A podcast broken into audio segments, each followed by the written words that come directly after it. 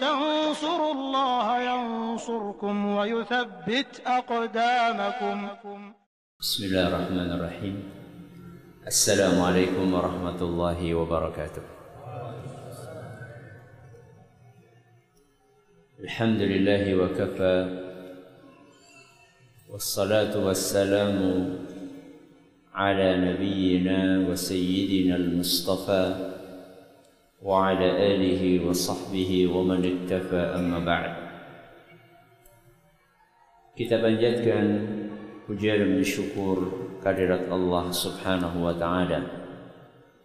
Pada kesempatan yang berbahagia kali ini kita masih kembali diberi kekuatan, kesehatan, hidayah serta taufik dari Allah Jalla wa ala.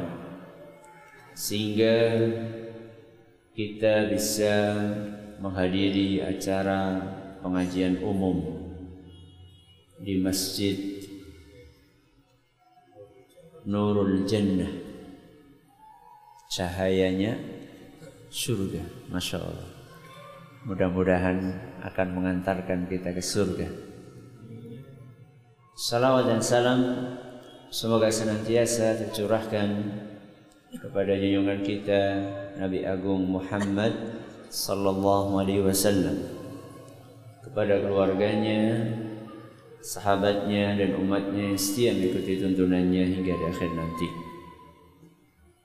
Para alim, para ulama, para kiai, para ustadz, para sepuh, bini sepuh, wabil khusus ketua takmir Masjid Nurul Jannah dan segenap jajaran pengurusnya serta para pendengar dan pemirsa yang mudah-mudahan senantiasa dirahmati oleh Allah Azza wa Jalla. Tema yang sudah diamanahkan kepada kami untuk dibahas adalah mendidik anak di zaman now. Kenapa kok di zaman now? Karena sekarang kita tinggalnya bukan di zaman old. Makanya judulnya mendidik anak di zaman now. Apa ada bedanya mendidik anak di zaman ini dan mendidik anak di zaman dulu? Sebelum kita bahas yang namanya masalah sebelum dicarikan solusinya itu perlu diidentifikasi terlebih dahulu. Masalahnya apa? baru kemudian kita carikan solusinya. Saya tanya sama jenengan, anak-anak sekarang itu saat dididik itu banyak masalahnya atau tidak? Banyak atau tidak? Banyak. Banyak atau banyak? Banyak, banget. Berarti kan ada masalah. Sebelum kita cari solusinya, kita identifikasi dulu masalahnya di mana. Kayak dokter, sebelum ngasih resep ngapain dulu? Mendiagnosa. Masa ujuk-ujuk begitu dokter datang, eh, begitu pasien datang, dokter langsung mengatakan mas obatnya anu loh, belum ditanya kok langsung menyebutkan apa obat.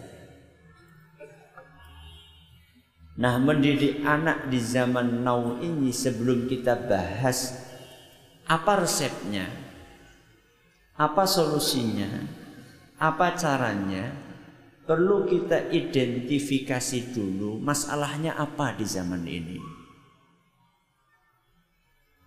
Apakah zaman now dengan zaman all itu beda? Beda atau tidak? Beda. Ung satunya now, satunya all yang mesti beda. Tapi bedanya di mana? Ketika kita memahami perbedaan-perbedaan ini, insya Allah kita bisa mencerna saat nanti kita menyampaikan solusinya bagaimana. Satu bedanya. Perbedaan yang pertama. Dulu orang tua kita minim ilmu parenting. Tapi maksimal perhatian. Apa perbedaan yang pertama?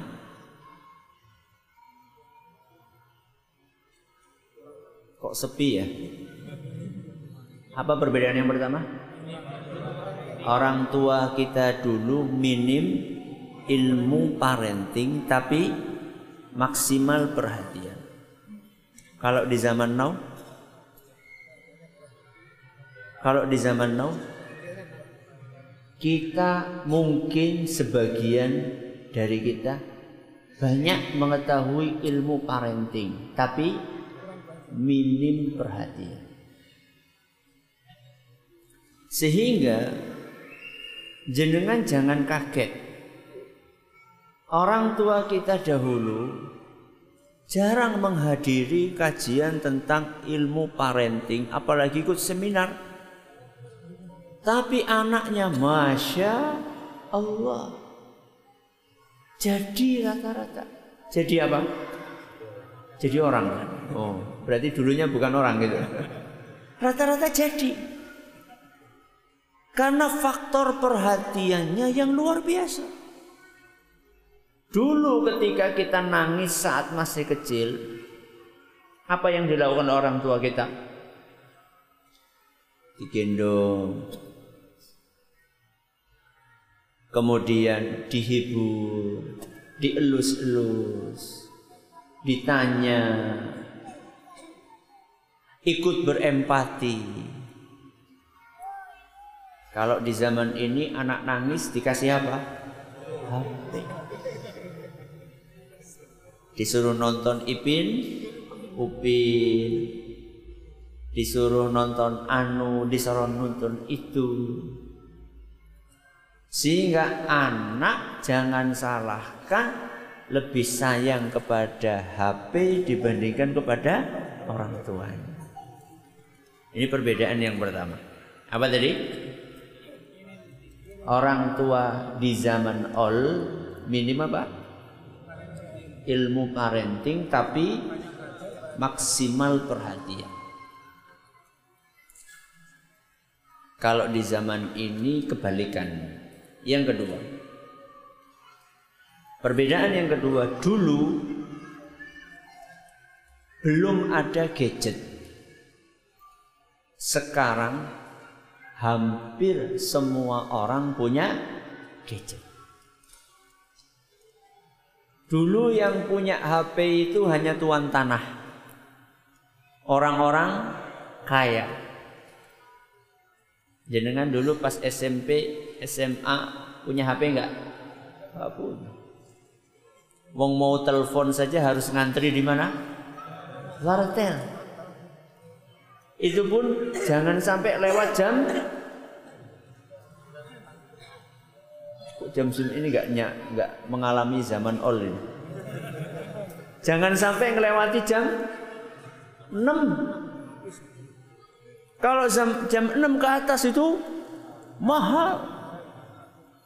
Maka kita nunggu ngantri ba'da subuh bahkan mungkin qobla subuh.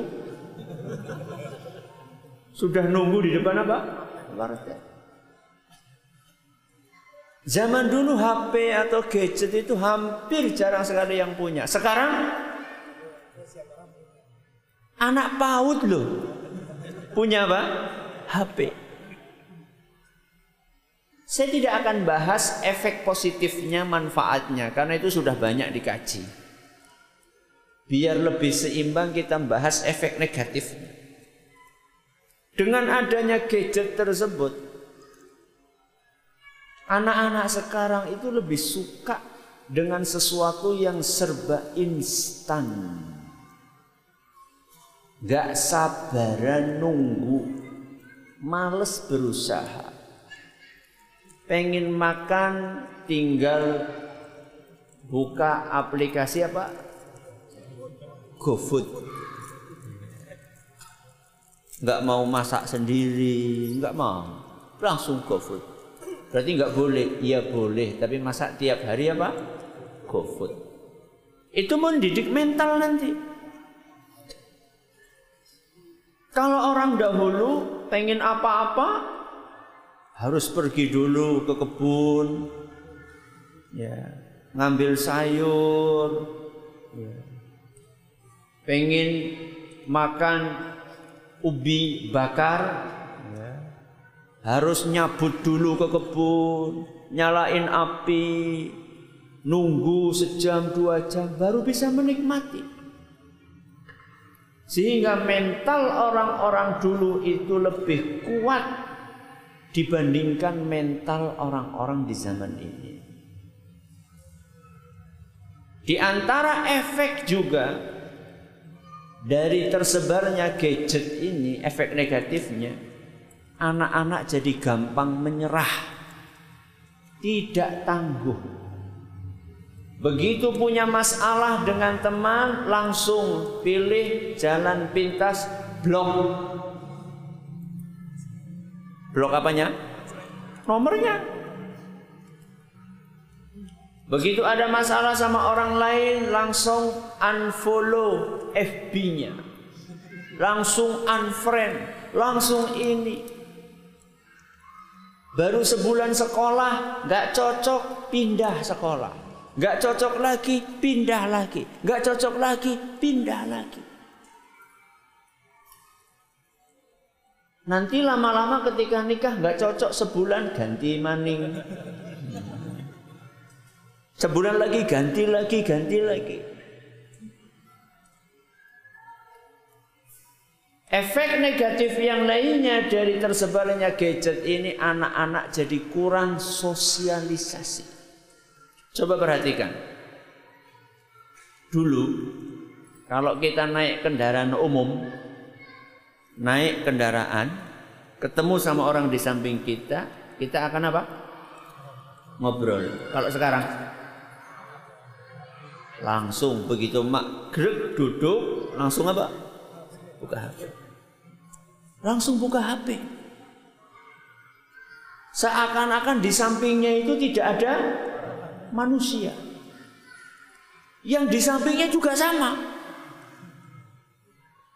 Gak sadar kalau ada orang duduk di sampingnya. Karena sama-sama sibuk.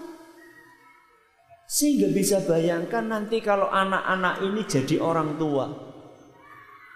Bagaimana nanti anak-anak mereka ketika orang tuanya hampir tidak pernah bersosialisasi dengan orang lain. Sudah, ini perbedaan keberapa? Kedua. Perbedaan yang ketiga. Akses informasi di zaman ini lebih mudah dibandingkan di zaman dulu. Kalau di zaman dulu akses informasi itu paling lewat televisi itu pun satu channel. Dan itu pun adanya di kantor kelurahan. Kalau mau nonton perginya ke mana? Kantor kelurahan. Kalau di zaman ini setiap rumah hampir ada apa televisi dan sekarang akses berita, akses informasi bukan hanya lewat televisi, malah lebih banyak lewat media sosial. Sekarang malah televisi bikin acara ngambil dari media sosial. Mana yang viral di media sosial itu yang dibikin acara di televisi. Sehingga akses informasi yang masuk ke dalam diri anak kita gak seperti dulu. Dan nanti kita akan jelaskan solusinya bagaimana. Sehingga anak sekarang disuruh A akan jawab. Kenapa gini, kenapa gitu. Beda dengan orang tua kita dahulu. Nyuruh kita, ayo berangkat. Langsung berangkat. Karena akses informasi terbatas. Hanya dari orang tua kita saja dan itu pun mudah difilter oleh orang tua kita. Saat ini akses informasi mengalir deras sampai susah untuk difilter. Semuanya masuk ke otak anak kita. Ini yang keberapa ini? Yang ketiga. Yang keempat. Ada perbedaan pola fikir antara anak-anak zaman now dengan anak-anak zaman old. Apa perbedaannya Ustadz? Kalau orang zaman dahulu itu lebih suka berada di zona nyaman dalam arti perhatikan kalau zaman dahulu diterima jadi pegawai negeri itu sebuah kebanggaan atau tidak? Oh, anakku kabean pegawai. Kenapa? Karena pada zaman dahulu pegawai itu sudah menjadi seakan jaminan apa? Jaminan hidup. Gak usah susah-susah. Nanti sampai mati pun akan tetap ada apa? Pensiunan. Kalau di zaman ini beda anak-anak. Mereka lebih suka untuk sesuatu yang penuh dengan tantangan. Makanya mereka nganeh-nganehi bikin bisnis ini, bisnis itu. Dia merasa akan lebih eksis ketika dia bisa melewati tantangan-tantangan tersebut. Beda pola pikir. Sudah berapa ini? Empat. Siapa yang bisa ngulangi saya kasih hadiah. Gak usah ngeliat catatan.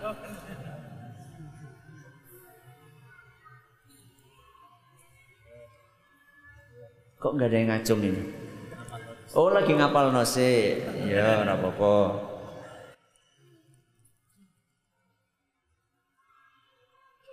Hadiahnya ada loh. Masya Allah, ada yang angkat tangan? Ya Pak, satu.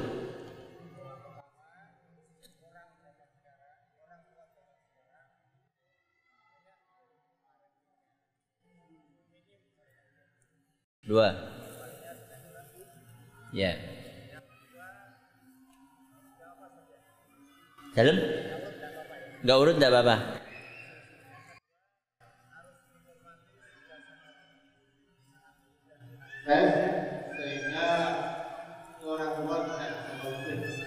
Bagus. Tiga. Dengan adanya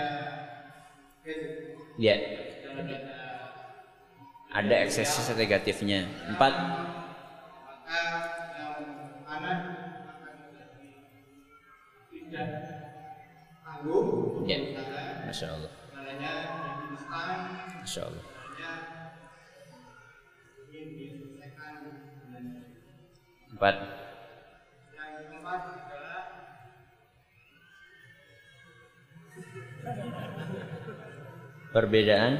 Perbedaan pola pikir. Bagus. Monggo silakan. Mana hadiahnya tadi Ustaz? Masya Allah. Monggo Pak. Barakallah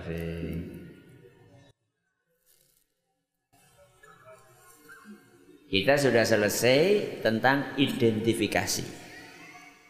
Tentang diagnosa. Sekarang kita masuk apa? Solusi. Terus mendidik anak di zaman now itu bagaimana caranya? Kita akan bawakan dalam empat poin insya Allah. Kalau selesai sebelum Isya yo Alhamdulillah.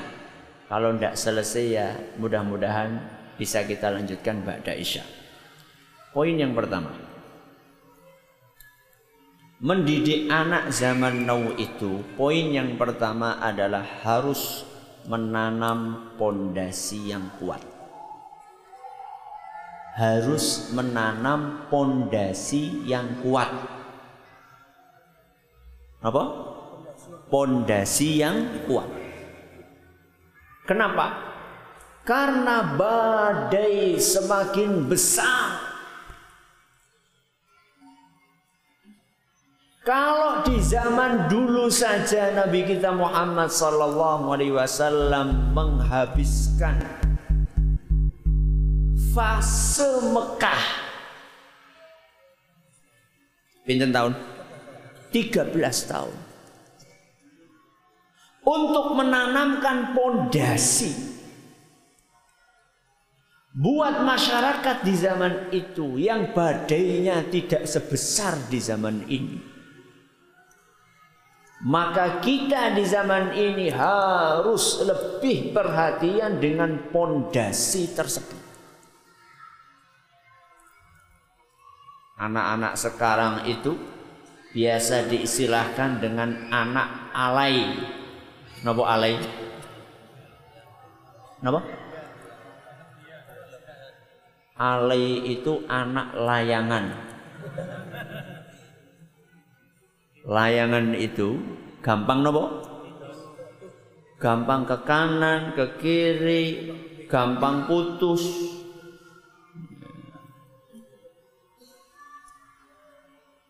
Dikit-dikit ngambek, dikit-dikit galau. Cuma gara-gara di unfollow terus apa? Gak mau makan, Gara-gara nomornya diblok, nggak mau minum, besok-besok nggak mau bernafas. Kenapa? Karena pondasinya nggak kuat.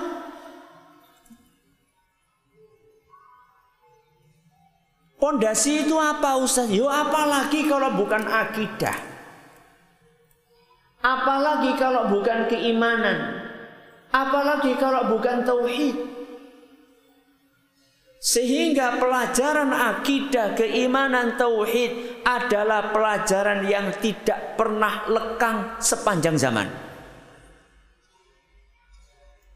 Jadi jangan dipikir mendidik anak di zaman now itu harus dengan meninggalkan pelajaran akidah keliru. Justru itu pondasinya. Sejak kecil Nabi kita Muhammad Sallallahu Alaihi Wasallam sudah ngajarin untuk menanamkan akidah. Lihat bagaimana ketika Nabi SAW membonceng siapa? Ibnu Abbas radhiyallahu anhuma.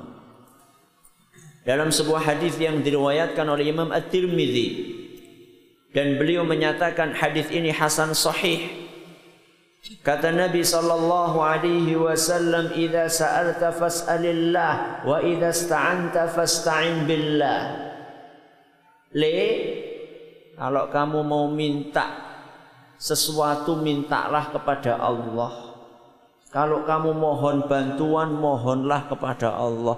Anak seumuran 6 tahun, 7 tahun, berarti kelas berapa?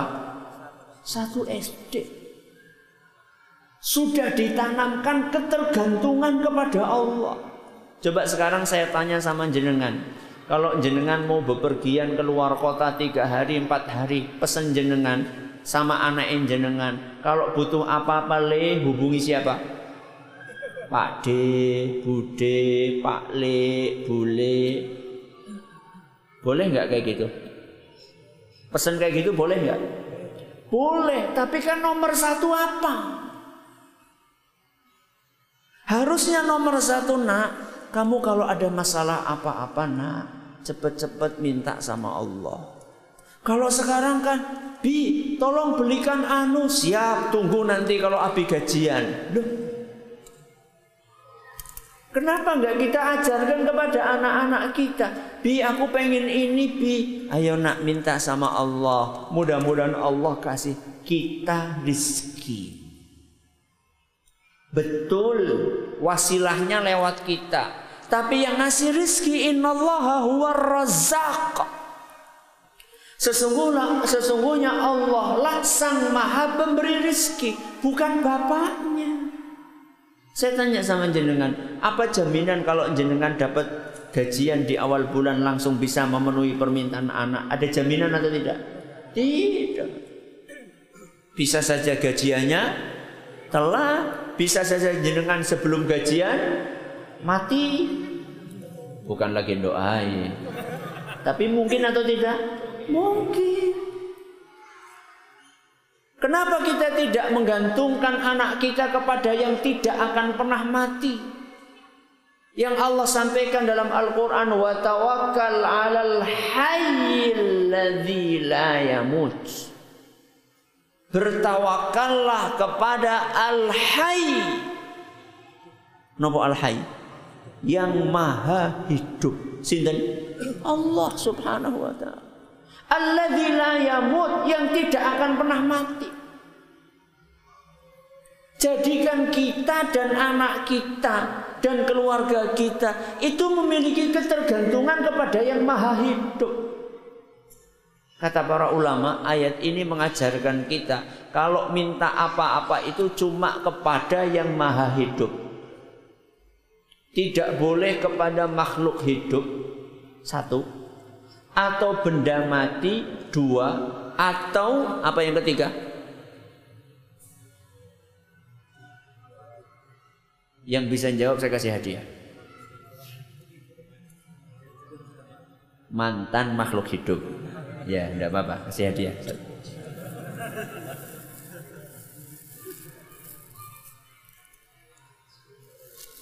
Ayat tadi itu watawakal alal hayyil la yamut.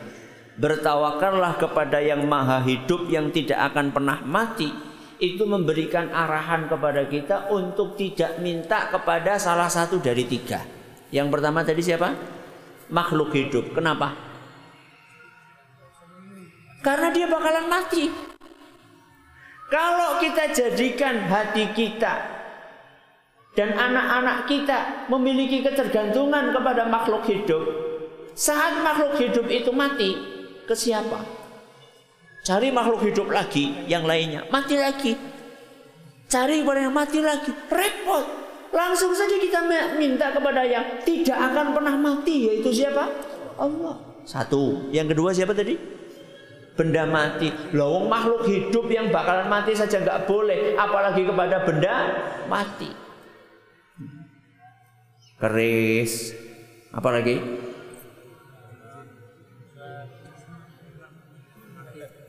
batu akik berarti nggak boleh pakai cincin batu akik boleh tapi jangan diyakin wah ini batunya ini ada isinya ini yo nak isine apa isine?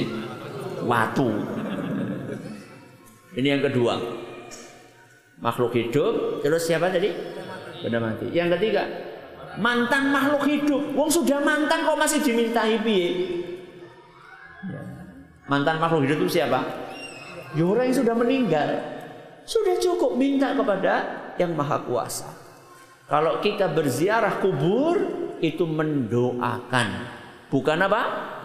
Minta-minta. Ini yang pertama. Menanam apa? Pondasi.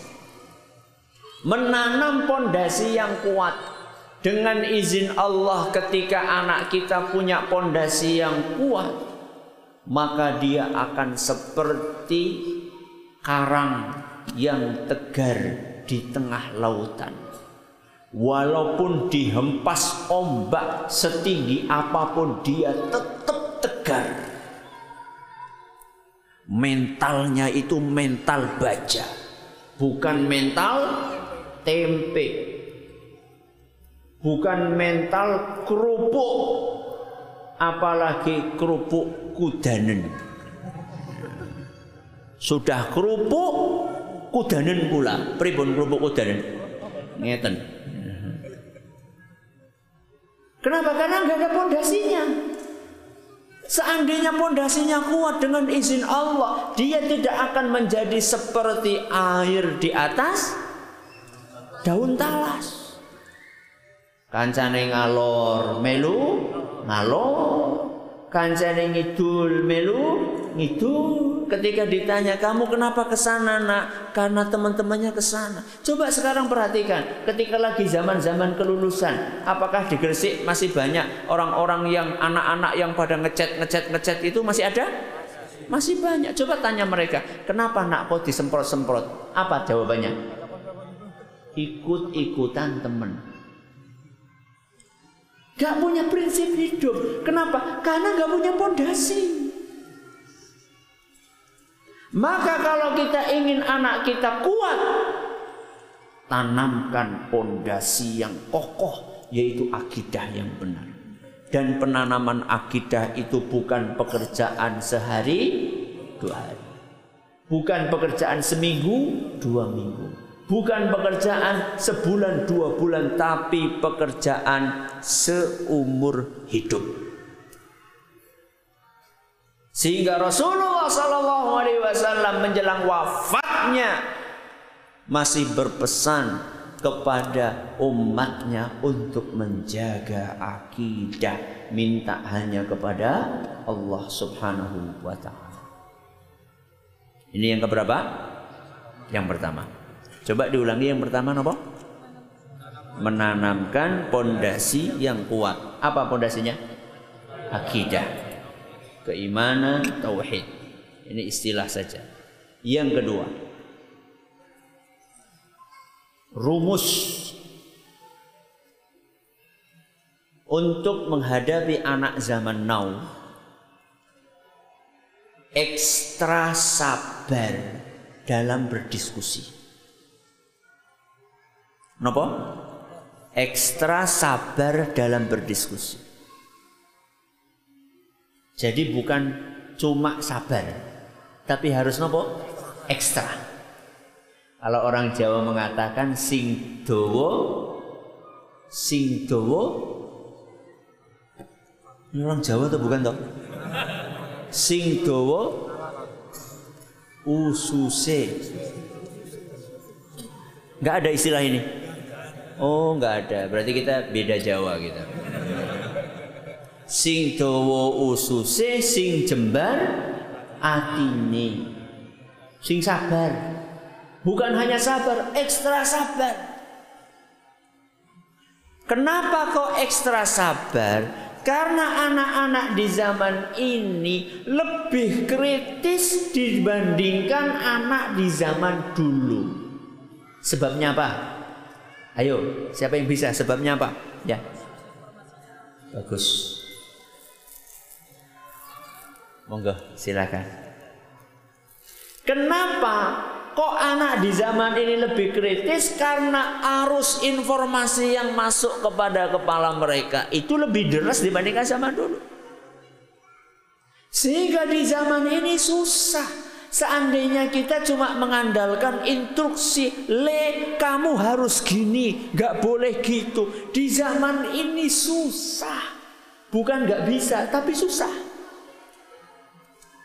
Karena ketika kita menyampaikan sesuatu, anak itu pasti akan tanya. Dulu ayah kami Allah yarham Ustaz Zaini Muhayyad itu sama mbahnya, mbah kakung saya. Kalau telat dikit gitu aja, telat dikit. Misalnya harusnya masuk pada isya, kok nggak pulang langsung dikunci Tidur di mana? Emper rumah. Kalau zaman dahulu ya biasa aja. Kalau zaman sekarang dikunci ke mana? Oh malah alhamdulillah. Ngelayap ke mana-mana. Beda zaman. Dulu kata ayah kami Allah yarham. Itu kalau melanggar dikit sudah keluar sabuk. Sabuknya itu sabuk apa? Kulit. Manut. Kalau sekarang bapaknya ngeluarkan sabuk, anaknya ngeluarin lebih gede lagi. Beda zaman. Dulu ayah kami baru masuk belajar sebentar. Kemudian beliau pengen pindah sekolah. Pindah sekolah itu kan butuh biaya. Butuh apa? Biaya. Dan saat itu kakek kami Allah yarham itu bukan orang yang berada. Maka apa kata kakek? Yo, golek duit ngono. Nang longan. Tahu longan? Longan. Apa namanya? Kolong. Kolong dipan. Cari sana. Apa di sana? Telek ayam. Karena kan kalau zaman dahulu yang namanya hewan piaraan itu kan dibiarkan apa? Ngandangnya itu di rumah, di bawah dipan itu banyak telek ayam. Suruh apa? Sana ngumpulin telek ayam, dol. Sana jual sana. Itu zaman dulu. Sekarang antum praktekan itu, masya Allah, kabur anak kita. Sekarang itu anak itu selalu tanya kenapa harus gini. Sudah dijawab, jawab lagi, dijawab, jawab lagi. Kalau nggak sabar, anak akan lebih suka gabung dengan teman-teman dia. Saya tanya sama jenengan. Di perempatan-perempatan itu ada anak apa? Pang. Ada anak-anak pang. Yang ciri khasnya rambutnya di cat warnanya apa? Oren, hijau, mohak rambutnya gitu ya. Kemudian anting-antingnya itu ada yang di hidung, eh kok hidung? Ada yang di telinga, ada yang di hidung, ada yang di lidah. Saya tanya sama jenengan, mereka punya orang tua nggak? Punya orang tua nggak? Ya nggak mungkin tuh nggak ada orang tuanya. Ke dunia ini kalau nggak ada bapak ibunya gimana munculnya? Masa turun dari mana? Langit. Ada orang tuanya.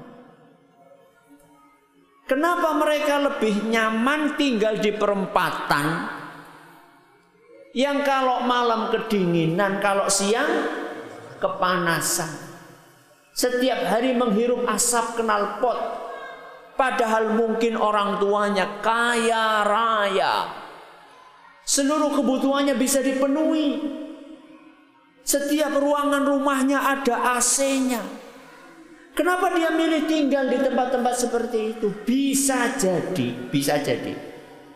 Salah satu sebabnya adalah karena mereka mendapatkan komunitas yang mau mendengar curahan hatinya. Mau ngobrol. Sedangkan di rumah orang tuanya gak peduli, baru tanya dikit, berisik, suruh diem. Ya. Kamu ini bawel, sudah. Kamu mintanya apa? Kasih duit, kasih duit, kasih duit. Yang dibutuhkan oleh anak itu bukan cuma duit. Anak itu membutuhkan jenengan untuk mendengar dia bicara. Anak itu butuh jenengan itu mau mendengarkan argumentasi yang dia ucapkan, yang dia sampaikan. Anak itu membutuhkan belayan kasih sayang jenengan. Maka ketika anak bertanya, jawab. Kenapa harus seperti ini? Al-Quranul Karim itu mengajarkan kita orang tua ketika menyampaikan sesuatu disertai dengan alasan. Coba baca surat Luqman. Surat apa? Luqman ayat 13 sampai 14. Masuk waktu Isya. Oke, kita lanjutkan nanti insyaallah ba'da Isya biidznillah azza wa jal. Wallahu taala a'la wa alam. Assalamualaikum warahmatullahi wabarakatuh. Alhamdulillahi rabbil alamin. والعاقبة للمتقين ولا عدوان إلا على الظالمين وصلى الله على نبينا وسيدنا محمد وعلى آله وصحبه أجمعين أما بعد Jamaah sekalian yang kami hormati Kita tadi baru sampai ke resep yang kedua Mendidik anak di zaman now Apa tadi? Ekstra sabar dalam berdiskusi dengan anak. Kebiasaan untuk menyampaikan alasan saat memerintahkan sesuatu itu ada dalam Al-Quran. Contohnya ada dalam surat Luqman. Ayat berapa tadi? 13 sampai 14. Perhatikan baik-baik ketika Luqman mengajak anaknya untuk sholat. Sebelumnya ketika Luqman mengajak anaknya untuk bertauhid. Perhatikan baik-baik. Luqman berkata, sebagaimana dinukil oleh Allah Azza wa Jalla وإذ قال لقمان لابنه وهو يعظه يا بني لا تشرك بالله Dan ingatlah ketika Luqman menyampaikan pesan kepada anaknya ya bunai le kalau perempuan apa do la tusyrik billah jangan berbuat syirik. Koma atau titik?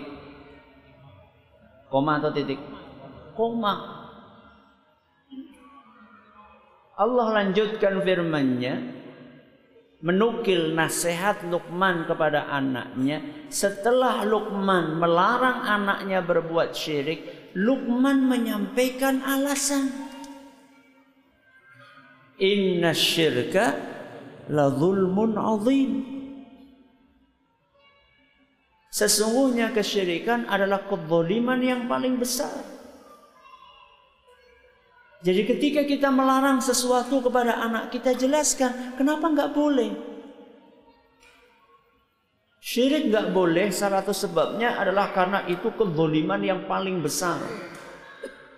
Wong yang ngasih kita segala sesuatunya adalah Allah Yang kasih kita mata Allah Yang kasih kita telinga Allah Yang kasih kita hidup Allah Yang kasih kita kesehatan Allah, yang kasih kita anak Allah, yang kasih kita rizki Allah, yang kasih segalanya Allah. Kok tahu-tahu saat beribadah, kok malah beribadahnya kepada selain Allah. Itu zalim. Meletakkan sesuatu bukan pada tempat. Sampaikan alasan. Sehingga Luqman ketika melarang anaknya untuk berbuat syirik dijelaskan betapa buruknya perbuatan syirik tersebut. Sehingga ketika kita ingin membatasi anak kita dalam penggunaan gadget, jelaskan alasannya apa. Jangan sekedar gak boleh. Nanti anak akan bertanya, loh itu teman-teman saya semuanya boleh. Sudahlah diem kamu bawel. Pokoknya modal orang tua pokoknya itu enggak susah untuk dipraktekkan di zaman ini. Wong di zaman dahulu saja Luqman beliau menyampaikan alasan saat melarang anaknya berbuat syirik. Bayangkan syirik dosa yang paling besar. Disampaikan alasannya.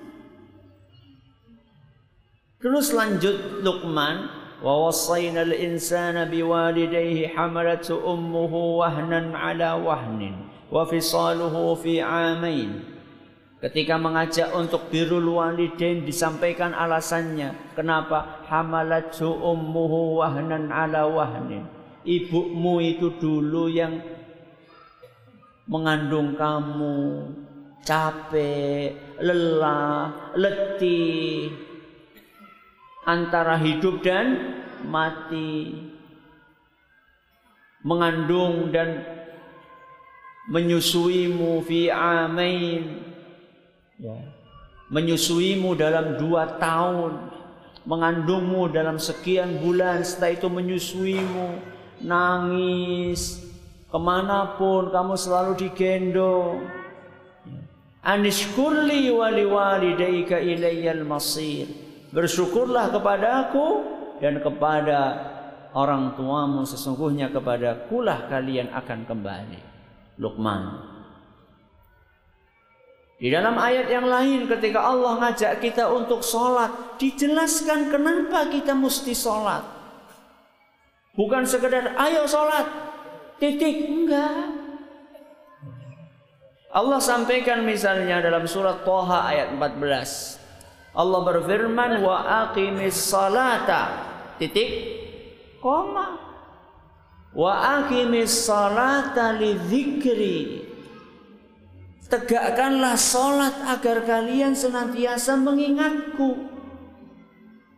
Jelaskan kepada anak kenapa kita mesti sholat sehari lima kali? Karena kita butuh ingat Allah. Terus kenapa bi kalau kita ingat Allah? Kalau kita ingat Allah Allah akan ingat kita kita punya kebutuhan apa-apa, minta sama Allah akan dikabulkan.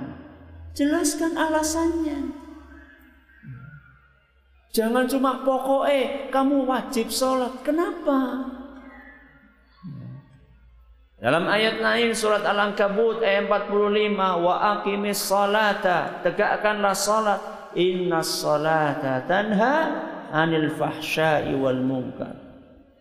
Tegakkanlah solat. Kenapa? Karena solat itu mencegahmu dari perbuatan keji dan mungkar. Nah, kita itu semuanya berpotensi untuk berbuat dosa, maksiat. Ada nafsu, ada syaitan. Kita butuh perlindungan. Kita butuh benteng. Salah satu bentengnya itulah solat. Jelaskan kepada anak. Ajak anak untuk berpikir. Jadi ketika anak kita kritis itu, Jangan kita malah kasih stigma anak saya ini bawel. Anak saya ini susah diatur. Enggak. Justru ketika anak kita kritis. Dia ingin memahami kenapa harus melakukan ini. Ketika dia yakin, mantep dengan alasannya. Mudah-mudahan dia akan jalani itu bukan karena keterpaksaan tapi karena keyakinan, karena kepuasan dengan alasan kenapa dia harus melakukan seperti ini. Kelebihannya apa? Kalau dia melakukan dengan dasar keyakinan, kepuasan akan alasan. Kelebihannya manakala kita tidak ada dalam waktu sementara atau waktu seterusnya, mudah-mudahan anak kita tetap menjalankan kebajikan tersebut. Berbeda kalau modalnya paksaan. Begitu kita tidak ada apa? Alhamdulillah. Abi tidak ada. Libur sholat. Libur murojaah. Libur baca Quran. Libur ini, libur ini. Bebas nonton TV. Bebas main HP. Itu karena mereka melakukan dan meninggalkan. Bukan karena kesadaran maka tugas kita orang tua bagaimana dengan izin Allah menumbuhkan kesadaran. Nah supaya anak sadar itu salah satunya adalah dijelaskan kenapa harus begini, kenapa nggak boleh gini. Jelaskan, diskusi sama anak. Maka menjadi orang tua itu mudah atau susah? Susah atau mudah? Antum ini orang tua tuh bukan toh? Mudah apa susah? Susah. Bodoh. Gak mudah jemaah. Kita harus modal ilmu yang banyak. Ya. Ketika kita ngajak anak kita untuk baca Quran, alasannya satu apa?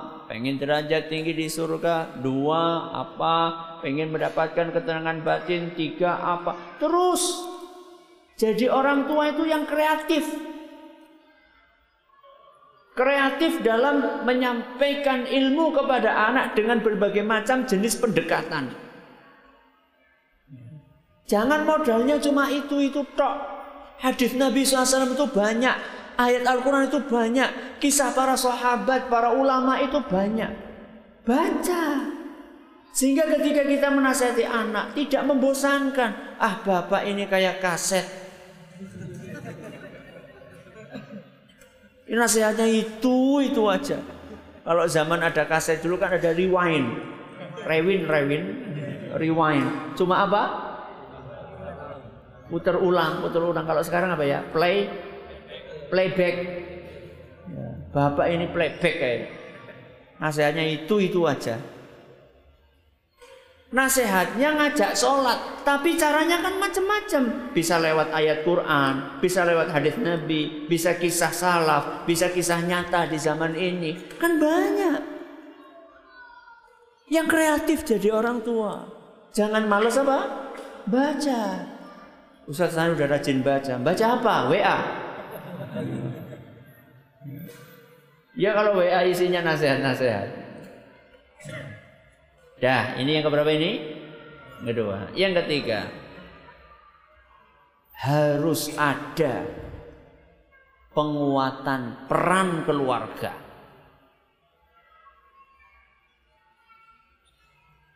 Harus ada penguatan peran keluarga. Kenapa kok keluarga? Bukan guru misalnya atau bukan yang lain-lainnya. Kenapa keluarga? Ini benteng. Rapuhnya suatu bangsa dimulai dari rapuhnya keluarga. Kuatnya sebuah bangsa dimulai dari kuatnya sebuah keluarga.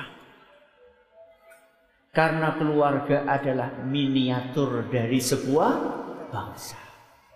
Dari sebuah negara. Itu diawali dari keluarga. Sehingga ketika keluarganya kuat dengan izin Allah, bangsa itu pun juga akan kuat, negara itu akan kokoh. Maka peran keluarga sangat krusial. Makanya tadi kenapa? Kok anak-anak lebih tertarik dengan HP dibandingkan kepada siapa? Orang tuanya. Saya tanya, kalau sekarang jangan tanya sama anak-anak, nak lebih asyik ngobrol sama bapak ibu atau lebih asyik nonton YouTube? Jawabannya apa? Nah, padahal YouTube melahirkan anak atau tidak? Nyusui anak enggak? Enggak. Kasih nafkah anak enggak? Enggak. Kenapa anak lebih tertarik nonton YouTube daripada ngobrol sama orang tuanya? Karena YouTube kreatif gitu ya. Orang tuanya enggak kreatif. Karena sejak kecil kita yang nularkan itu kepada anak kita. Gak diajak ngobrol, gak dikudang ya. Kalau ini apa namanya? Ya betul dikudang, nggak ditimang-timang. Orang tua sekarang lebih suka pakai apa namanya? Troli itu loh, apa namanya? Troller. Troli buat barangnya. Troller. Ya, nggak mau gendong, males gendong pakai troller, kemudian orang tuanya di depannya nyonton HP gitu, dibiarin gitu anaknya. Padahal ketika digendong itu ada sentuhan batin. Makanya anak-anak yang lahir prematur itu salah satu terapinya itu si anak itu harus ditempelkan ke mana? Ke dada ibunya tanpa ada batas, tanpa ada kain. Jadi dadanya anak ditempelkan ke dadanya ibunya. Itu subhanallah Anak itu bisa pulas tidurnya. Bisa ayam. Gak rewel. Karena anak itu bisa merasakan detak jantung ibunya. Jadi beda antara anak hasil gendongan ibu dengan anak hasil gendongan apa tadi? Stroller itu beda.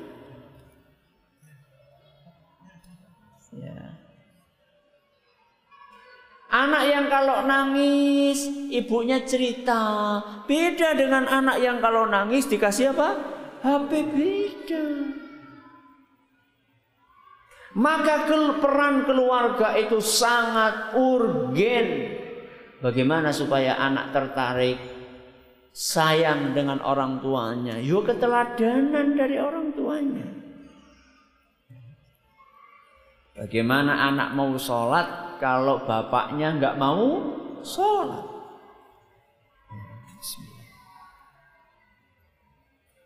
Ayo le, sudah adzan, berangkat ke masjid. Ayo berangkat, berangkat, berangkat. Lo bapak nanti. Malah dolanan perkutut.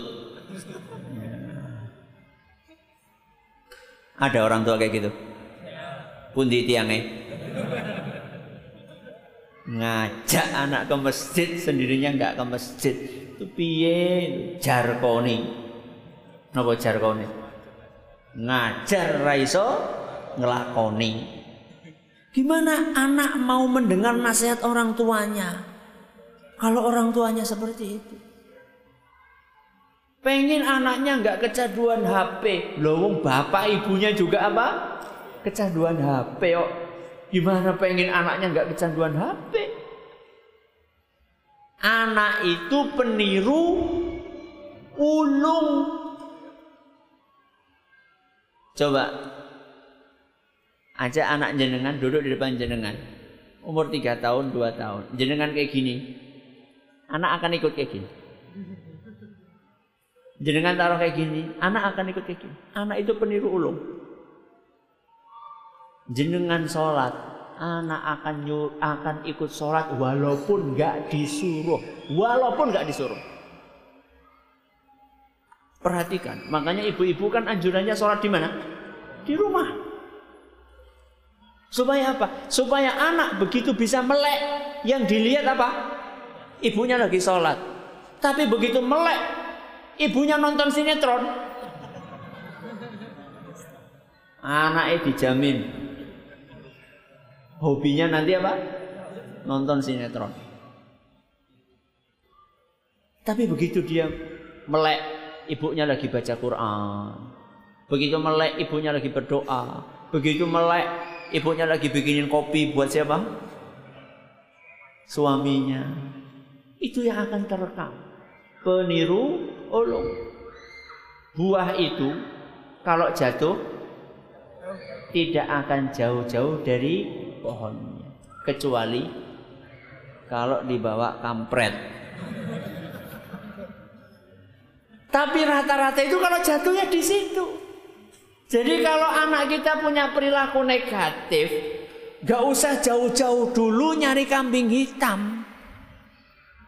Pertama kali cari kambing hitamnya di mana? Di rumah. Bapak E karo ibu E.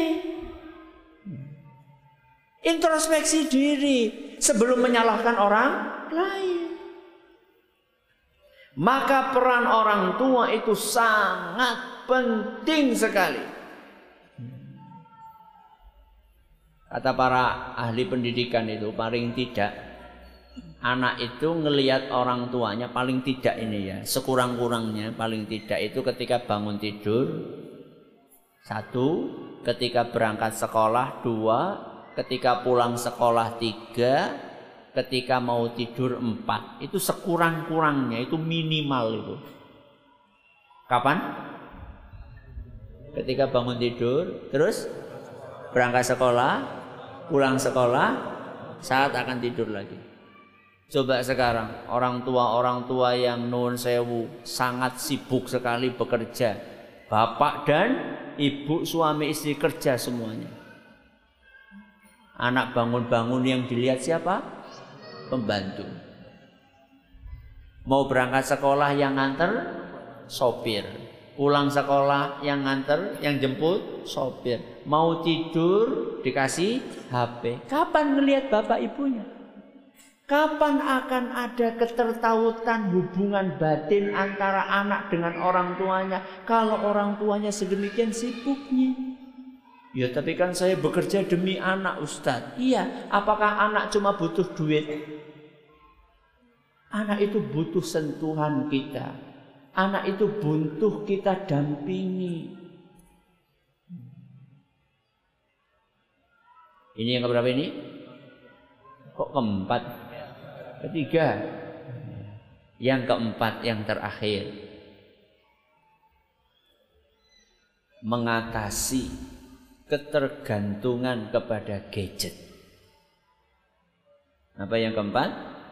Mengatasi ketergantungan kepada gadget. Ini sudah merata. Bukan cuma di Indonesia, tapi di seluruh dunia.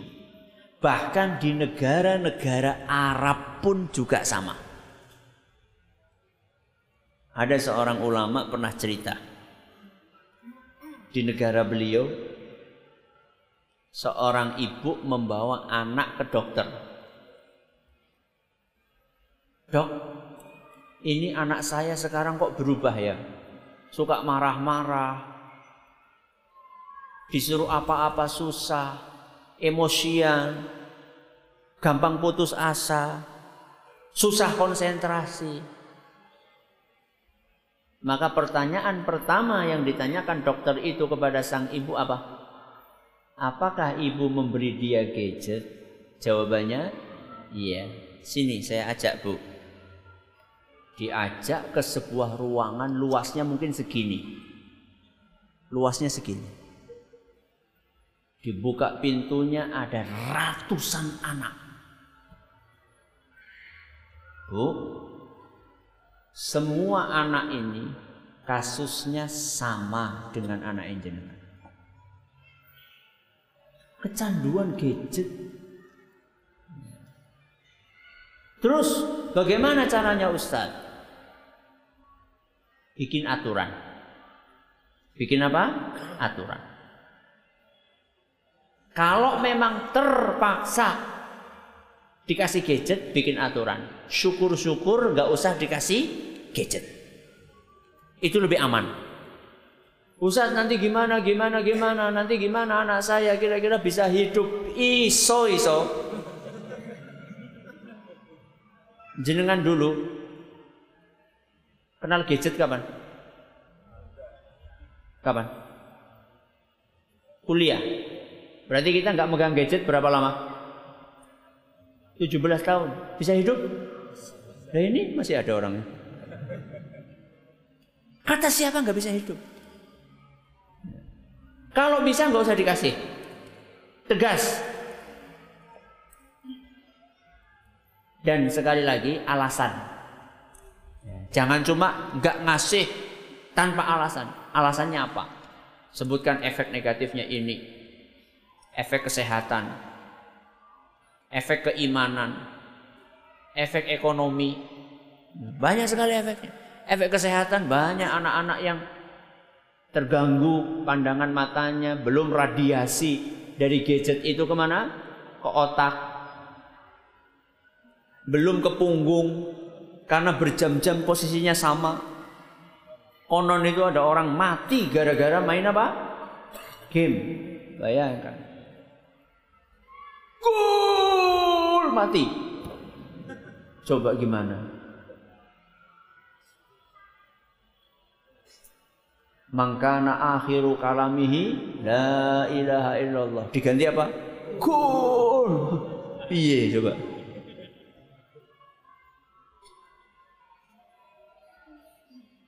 Jelaskan efek negatifnya secara kesehatan, secara keimanan. Susah difilter yang ada di internet itu. Kadang melihat sesuatu yang haram, kadang yang halal, bermanfaat, tidak bermanfaat campur baur di situ. Efek keimanan, efek ekonomi jelas menghabiskan apa? Duit. Mendingan duitnya buat apa? Sodako, buat infak. Jelaskan kepada anak. Kalau terpaksa, nah kalau tadi kan seandainya bisa nggak dikasih. Kalau terpaksa dikasih maka bikin aturan. Aturannya itu dibahas bareng-bareng dengan anak. Ayo nak, ini efek negatif gadget tuh seperti ini, seperti seperti. Kamu minta, terpaksa abi kasih, tapi harus ada aturannya. Dan aturan itu dibahas bareng-bareng. Kenapa ada aturan ini, kenapa ada aturan itu? Aturannya itu terkait dengan aturan lokasi. Aturan apa? Lokasi. Yang kedua aturan waktu. Durasi.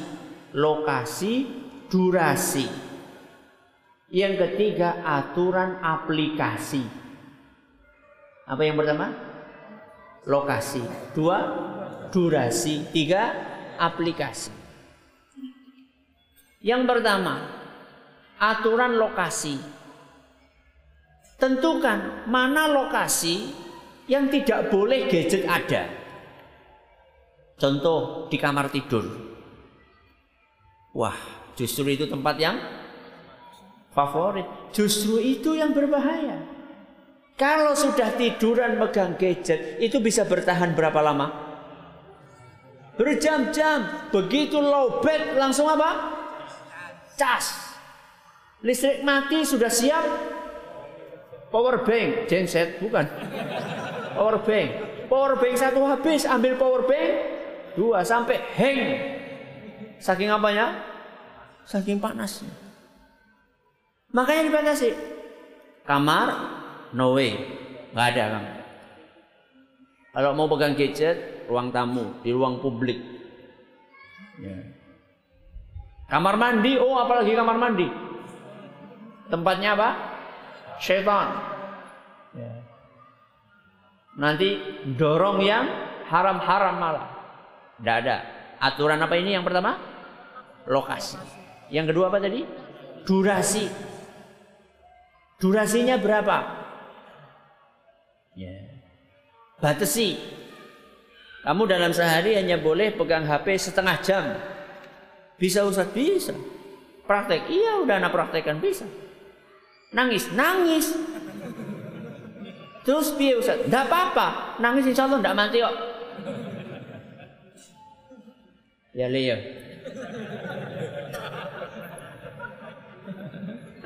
Enggak apa-apa nangis. Ya. Jadi jangan sampai kita punya aturan anak nangis kita longgarkan aturan. Uh, itu diperhatikan sama anak. Oh, bapak itu supaya luluh caranya apa? Nangis. Enggak, aturan-aturan. Ya. Kalau perlu begitu kita kasih durasi itu ada syaratnya. Harus menyelesaikan murojaah setengah jus, satu jus. Ya. Kasih syarat. Sehingga anak itu mendapatkan sesuatu dengan usaha. Itu apa namanya? Durasi. Harus dibatasi. Supaya apa? Supaya tidak mengganggu komunikasi antara orang tua dengan anak, antara suami dengan istri. Dalam hadis yang diriwayatkan oleh Imam An-Nasa'i dalam kitab As-Sunanul Kubra dan hadis ini dinyatakan sahih oleh Imam Ad-Diya Al-Maqdisi diceritakan oleh Ibnu Abbas radhiyallahu anhuma anna Rasulullah sallallahu alaihi wasallam ittakhadha khataman falabisahu. Bahwa Nabi sallallahu alaihi wasallam memakai cincin. Bikin cincin kemudian dipakai sama beliau Thumma qala kemudian suatu hari Nabi SAW bersabda syaghalani hadha ankum cincin ini membuat aku nggak konsen saat aku berkomunikasi dengan kalian. Ilaihi nadhrah wa ilaikum nadhrah. Ketika aku ngisi pengajian seperti ini, kadang aku ngelihat kalian, kadang aku ngelihat cincin. Thumma alqahu. Kemudian Nabi SAW melepas cincin tersebut. Bayangkan, saya tanya sama jenengan, cincin dengan gadget itu lebih mengganggu mana? Cincin Wong cincin itu kan cuma yo sebentar gitu. Nabi SAW terganggu, gak pengen komunikasi dengan para sahabatnya terganggu. Nah sekarang coba perhatikan di rumah kita. Satu meja makan, bapak, ibu, anak. Mau makan nih, kabeh nyekel gadget. Betul? Betul. Mana quality time buat keluarga? Sudah siangnya anak ditinggal, malamnya bapak sibuk dengan gadget. Kapan ada waktu yang berkualitas buat anak?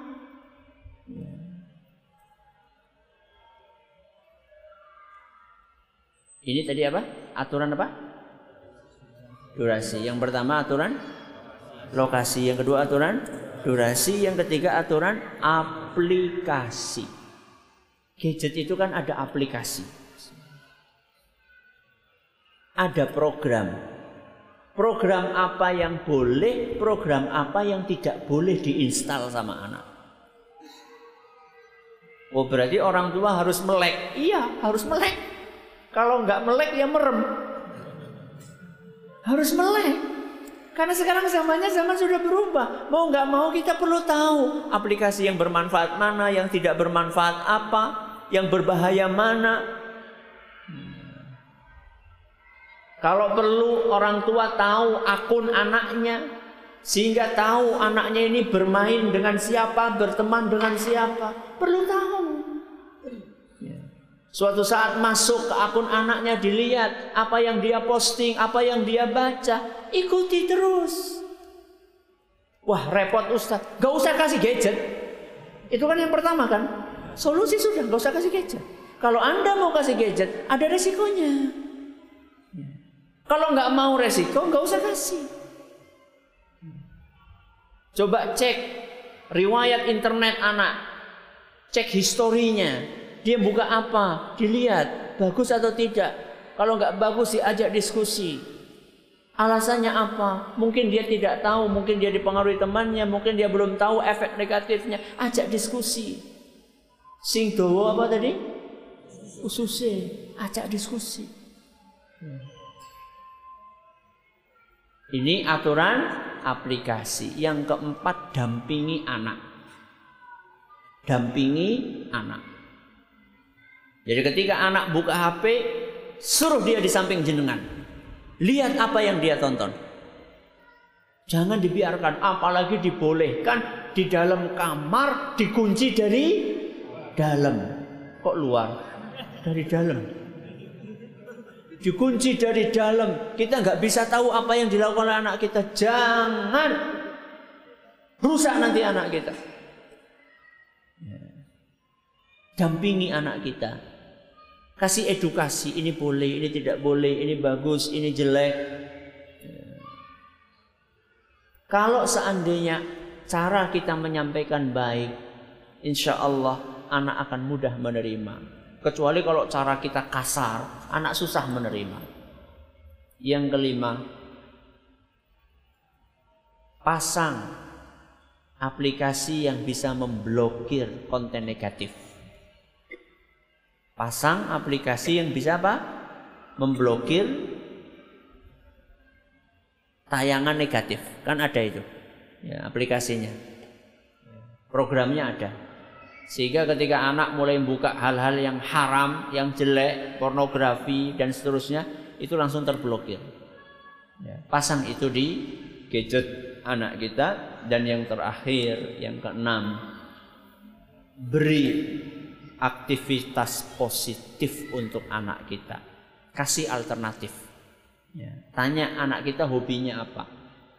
Coba perhatikan mainan anak-anak dahulu sama mainan anak-anak sekarang lebih menyehatkan mana? Hah? Dahulu. Rata-rata anak-anak dahulu itu mainannya aktivitas apa? Fisik. Sehingga anak-anak dahulu sehat-sehat. Gak seperti anak sekarang generasi micin. Dikit-dikit sakit, dikit-dikit sakit. Karena jarang gerak. Aktivitas dulu Masya Allah petak umpet. Terus apa lagi? gobak apa? Sodor, enggrang, apa lagi? Apa?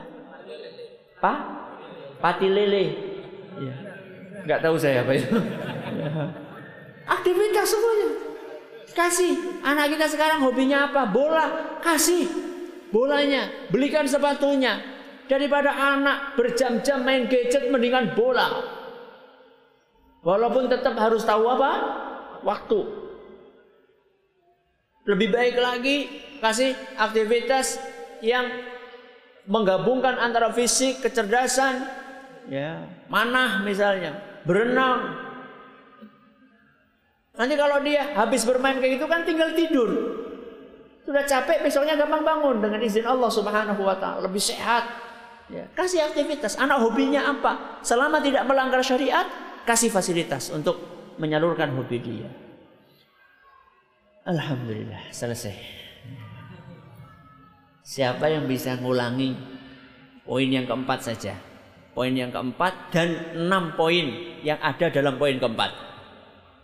Ya.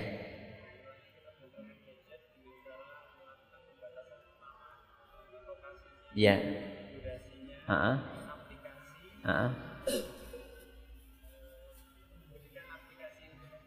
Ya, bagus. Ya, masya Allah, tabarakallah. Silakan. Alhamdulillah. Masih ada? Tinggal satu lagi. Pertanyaan terbaik. Ada berapa Ustaz? Ada boleh berapa tanya? Ada berapa kesempatan untuk bertanya? Dua. Tiga. Pertanyaan terbaik itu yang akan dapat hadiah. Ya, silakan.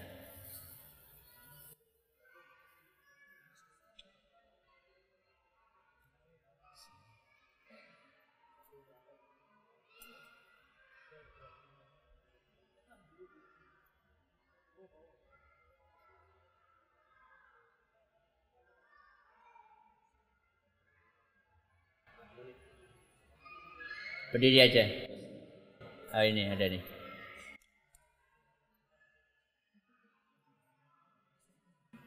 Bagaimana cara memulai mengajak anak yang sudah terlanjur tumbuh dewasa dan nggak mau sholat?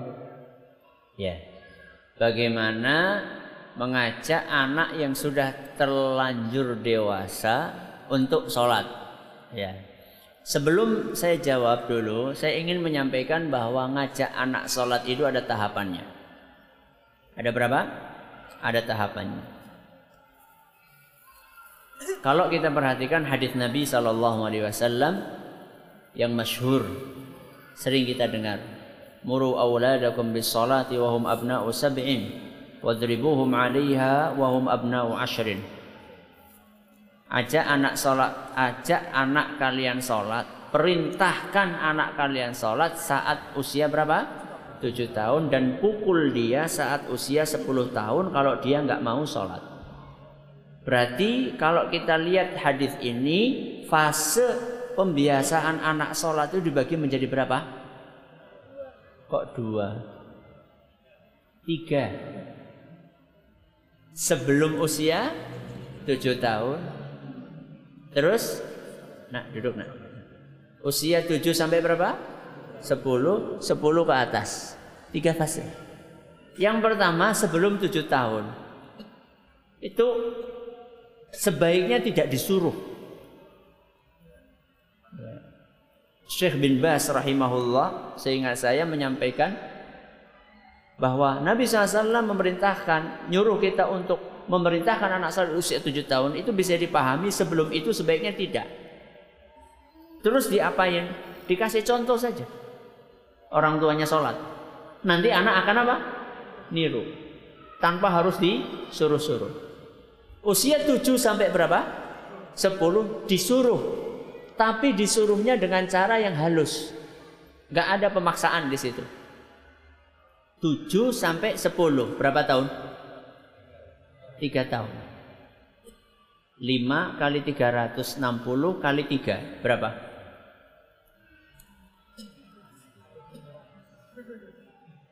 Banyak. Sekian ribu kali kita harus ngajak anak kita sholat dengan cara yang halus. Le sholat, duk sholat. Belum mau, nggak dipaksa. Cuma disuruh untuk mengajak saja. Berapa? 7 sampai 10. 10 tahun ke atas anak nggak mau pukul, boleh. Tapi nggak ujuk-ujuk langsung apa? Pukul. Nah, bagaimana kalau sudah dewasa? Apa kita langsung fase ketiga? Jenengan yang dipukul sama anak. Terus bagaimana? Harus ada, seperti yang tadi saya sampaikan, alasan. Kenapa mesti sholat? Dan tentunya kalau sudah usia kayak gitu, dia tidak mengalami fase pertama dan kedua, mengajaknya tentu ekstra dibandingkan kalau dia sudah mengalami fase pertama dan kedua. Maka harus lebih sabar lagi. Ya. Alasannya harus lebih kuat lagi. Diada pengajian, dikasih buku supaya baca, ya. Dinasehati langsung oleh orang tuanya. Dan jangan lupa didoakan. Jangan lupa di, didoakan. Rabbi ja'alni muqimas salati wa min dzurriyyati rabbana wa taqabbal du'a Rabbi ja'alni muqimas salati ya Allah jadikan aku orang yang menegakkan salat wa min dzurriyyati dan juga keturunanku Rabbana wa taqabbal du'a ya Allah kabulkanlah doaku. Nah yang kedua. Silakan. Monggo. Waalaikumsalam warahmatullahi wabarakatuh. Uh, kenyataannya tidak bisa lepas dari realitanya kurikulum kurikulum sekolah sekarang itu kayaknya pendidikan agama. Ya. Yeah. Setelah tahu bahwa tidak mungkin akan yang soleh, maka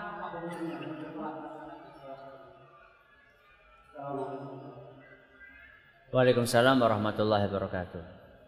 Kalau jenengan masih bisa mencari sekolah yang lebih islami, maka ya sebaiknya jangan dimasukkan ke sekolah yang tidak islami.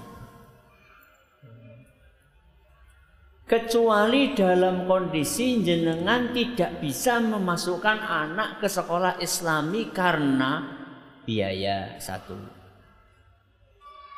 Karena jarak dua. Karena kondisi di lingkungan jenengan tidak ada sekolah Islam. Misal orang yang tinggal misalnya di luar negeri, di negeri barat, kan susah nyari sekolah yang demikian. Maka dalam kondisi seperti itu, terpaksa jenengan masukkan harus ada perjuangan ekstra untuk memberikan pelajaran tambahan agama. Baik itu yang sifatnya rutin harian, TPQ, rumah tahfidz, rumah Quran, atau yang sifatnya seperti ini dibawa ke pengajian, anak ikut ngaji, di rumah disetelin, sesuatu yang menambah ilmu, radio dakwah, TV dakwah, sediakan buku-buku bacaan buat anak, konten-konten positif kita sediakan di rumah. Harapannya saat usaha-usaha itu maksimal kita lakukan, harapannya bisa meminimalisir ekses negatif yang ada di sekolah-sekolah umum tadi. Jadi aslinya mencari yang lebih islami. Kalau terpaksa maka tidak apa-apa tapi dengan syarat yang tadi sudah saya sampaikan. Wallahu a'lam Ya. Terakhir. Tidak ada? Alhamdulillah. Uh, terus hadiahnya gimana ini? Oh, silakan.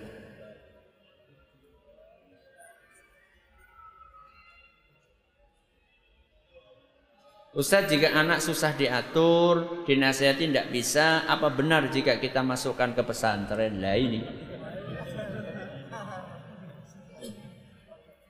Pesantren itu bukan bengkel.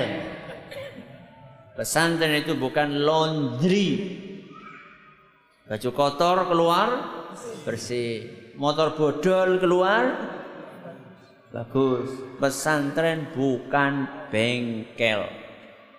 Ya tapi anak saya sudah gini gini gini Ustaz. Maksimalkan dulu upaya Anda. Berdoa kepada Allah. Nanti ketika Anda sudah maksimal berusaha, Anda akan sampaikan atau Anda akan masukkan anak pesantren maka harus cerita. Ada sebagian orang tua pengennya lempar batu sembunyi tangan. Ya.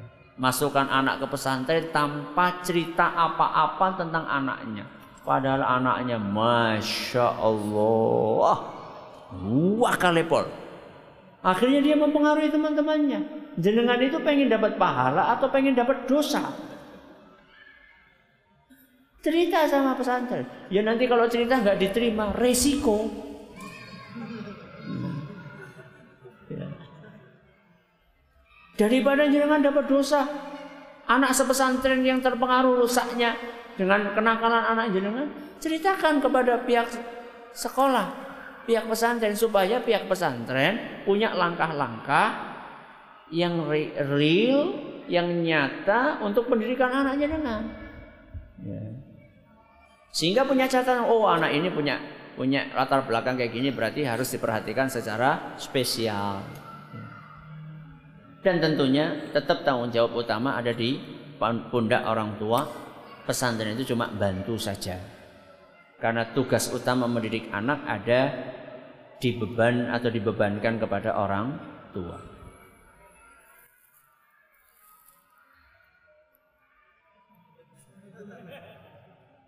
Yang pertama tentang sholat, yang kedua tentang sekolah umum, yang ketiga tentang santri.